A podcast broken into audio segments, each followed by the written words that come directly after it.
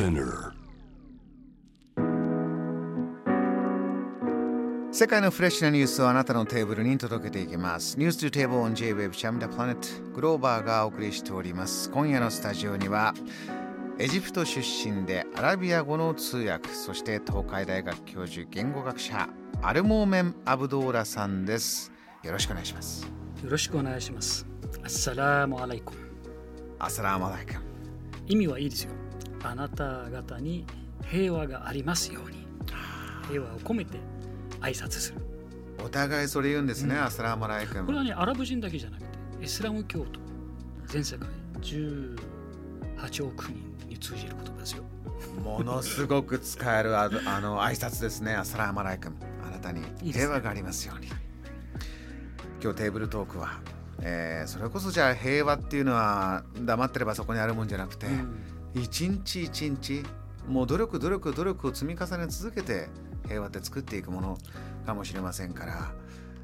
まあ、日本人とリスク管理というテーマになりますが、まあ、日々リスクはあるし、まあ、それリスクがないことだけしていたらそれこそ平和っていうのは得られないかもしれないし、五輪のことで言えば当然未知の状況にありますからアルモメンさんおっしゃったように全部がこうつつまが合う状況が続くわけではないですね。何か矛盾が出てくることはもちろんある、えー全部にエビデンスがあるというのも無理。科学で分かっていることは限られています。じゃあどんなメッセージを出して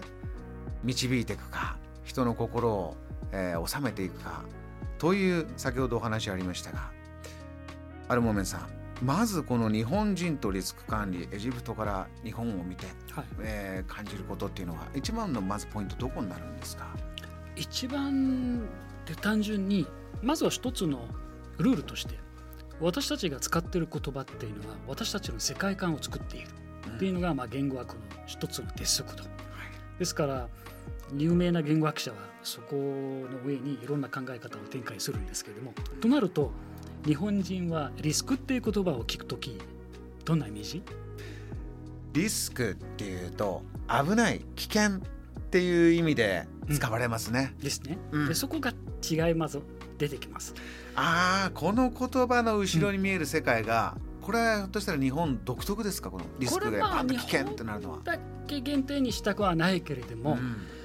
どの言葉にもこうメンタルでこうイメージするところがあるんですね。各国っていうかそれぞれの文化圏で違うリスクという言葉一つとっても。そうですね。各国の文化圏言語もそうで。まあ分け方はいろいろあると思いますけれども、ただ日本の場合はこのリスクを聞いた瞬間に危険性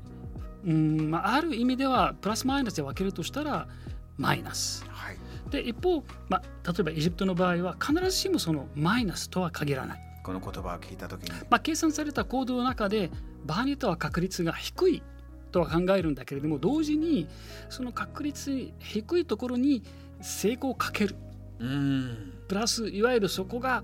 うまくできたらかなり勝利っていうか成果が出るというでですから、まあ、日本ほど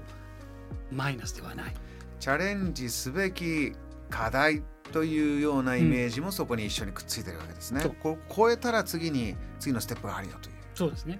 うんもともと言葉自体は、まあ、リスクっていうのは外来語ですからね日本語にものではないので。カタカナですね。そう、ええ。そこは入ってきたわけですから、はい。じゃあ日本語の中でこのリスクをこう表現別の言葉で表現しようと思った時にはどんな言葉かな？冒険かな？あいやなかなかね思いつかないんですよ。もう思いついたところでまたマイナスが入ってくるんですけれども言葉自体は、えーまあ、語源はいろいろ言われるんだけれども、はい。まあ、イタリア語、まあ、多分その前にはラテン語から入った言葉だと思いますけれどももともとその意味はもう要するに、まあ、挑むっていうですね。勇敢に挑む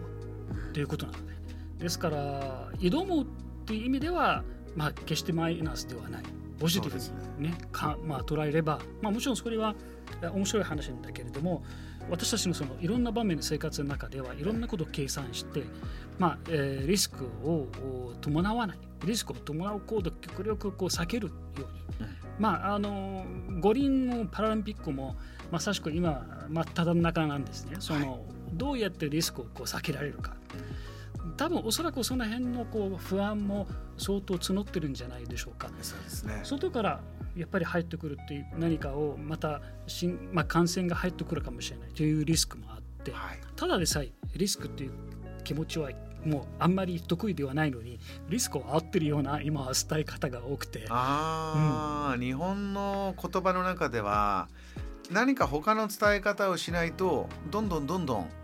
不安な気持ちが膨らんできてそれが続いてきてる今現状があるんじゃないか、うん、そうですね。それが結構大きく働いてると思いますけれども、うん、で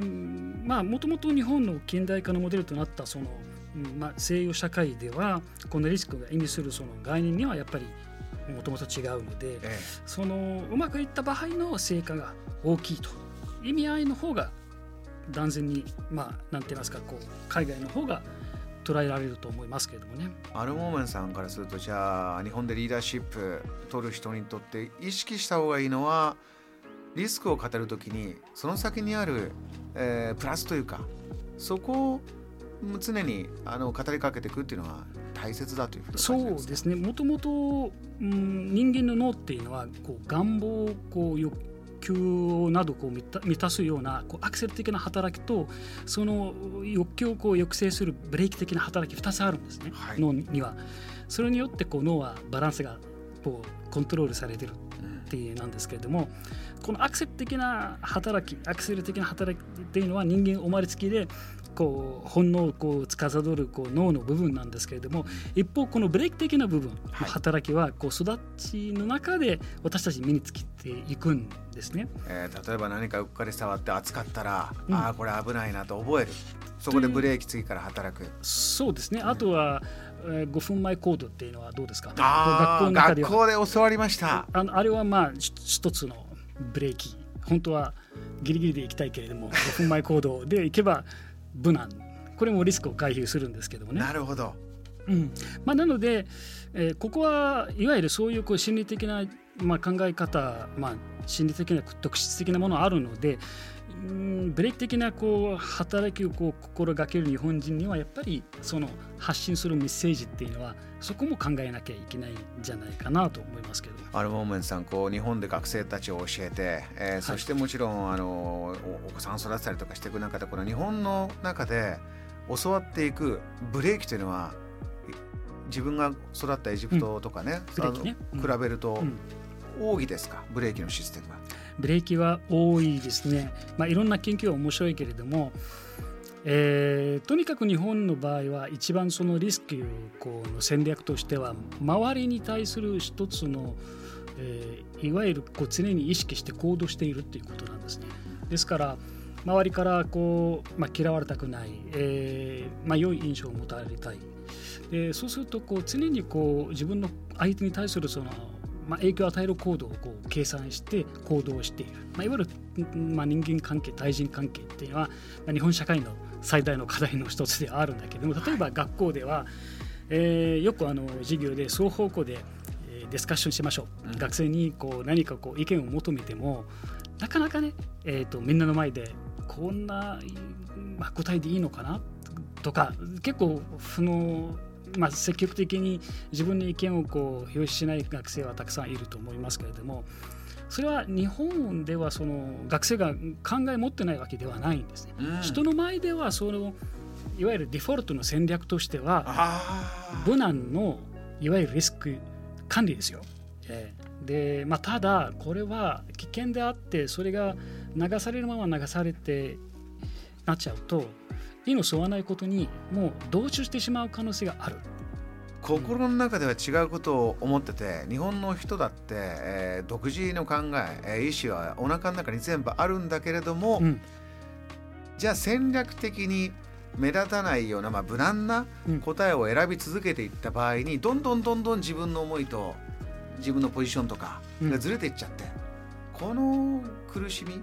そうなんですよね、うん、結果的にはそうなって自分がいいの沿わないことになってしまうんですけれども、はあ。まあサイレントマジョリティまあなってしまったそうするともう黙ってしまうんだ、うん、まあ結局それがまあ同意してしまっているということに、まあ、捉えられてしまうんですけれども、まあ、現実をどう捉えるかっていうのはリスク管理リスクのこうマインドっていうのはすごく大きな課題だと思いますけどもこれあのについてすごく面白い研究があって、はい、あのアメリカの、まあ、有名な大学のウィズリー大学のその心理学者はねジュリー・ノレムっていう学者いるんですけれども、はい、研究によればね人間のこう心的傾向っていうのはこの防衛的ビシミストっていうまあ、ちょっと言い方は難しいんですけどいわゆる、えー、マイナス思考的な感じですよね。うん、悲観的、うん、悲観的と戦略的、えー、オプティミストまあ、これはいわゆるポジティブ思考的な感じで楽観的な感じの種類には分類することができるというような研究はあるんですけど、まあ、絶対的な結果ではないけれどもどうもどんその、まあ、その楽観的な人はどんなにこうなんていうか成功こう、まあ、成功を重ねるんですけれども根拠がなくても次は絶対できると前向きに捉えるんですね。それはあの楽観的、はい、悲観的な人は次は失敗するかもとネガティブに捉える、えー、どうもこういうタイプっていうのは日本には多い。なぜ多いかというとこの研究の中では面白いけれども、遺伝的な要素が関係してるんじゃないかと。まあ、そういうこう研究結果も出てるんですがいやまあそこまであの絶対そういうなってます。じゃあ日本人はみんなみんながみんなそうっていうことではないけれども、まあ、私が言いたいことはなんていうかリスクをどう捉えるか現実どう捉えるか挑むっていう形で捉えるのかそれとも挑まないっていうその場で戦略的にいわゆるデフォルト無難でやるのかやっぱり自分の可能性今の日本の場合は例えばワクチンなんかはもう遅れてるし、開発も遅れてるわけですから多分これ一方はねリスクがあるからまあ、無難な方を取ったと思いますけど、うん、一方そうじゃないモデルもあると、うん、そうじゃないモデルの中で日本人の可能性もっともっと高められるんじゃないかなと私は思います。JAM The Planet